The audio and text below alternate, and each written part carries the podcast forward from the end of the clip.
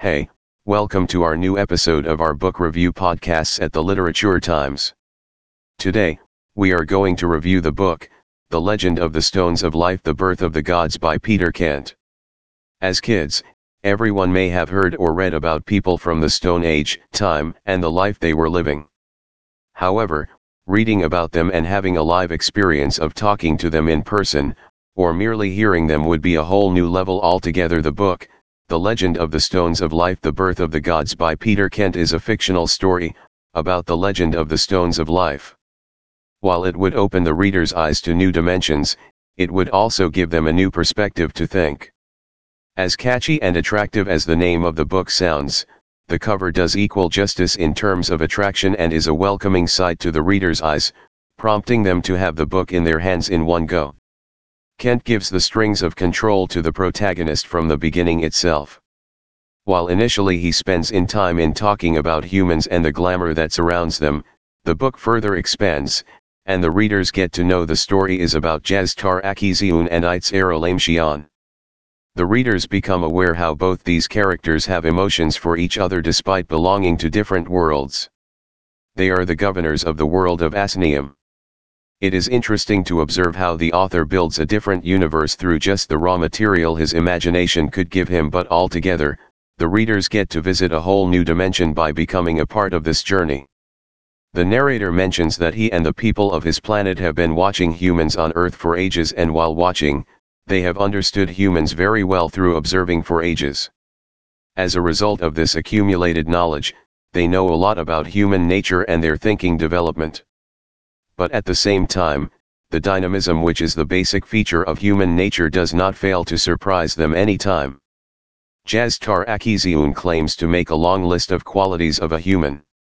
This also tells about the patience that they have and their genuine desire to know the other forms of life that exist around them.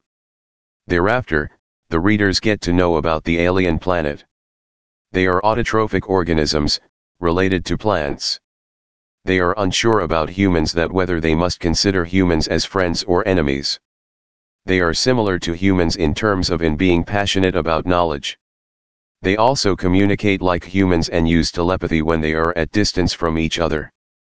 They live on air and sunlight and thus do not need to hunt or work hard for survival.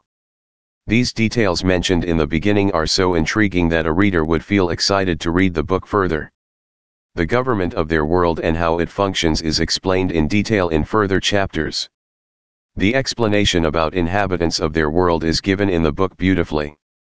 How much percent any specific category of inhabitant occupies in the world and how they survive on their world and such details are specified in the book.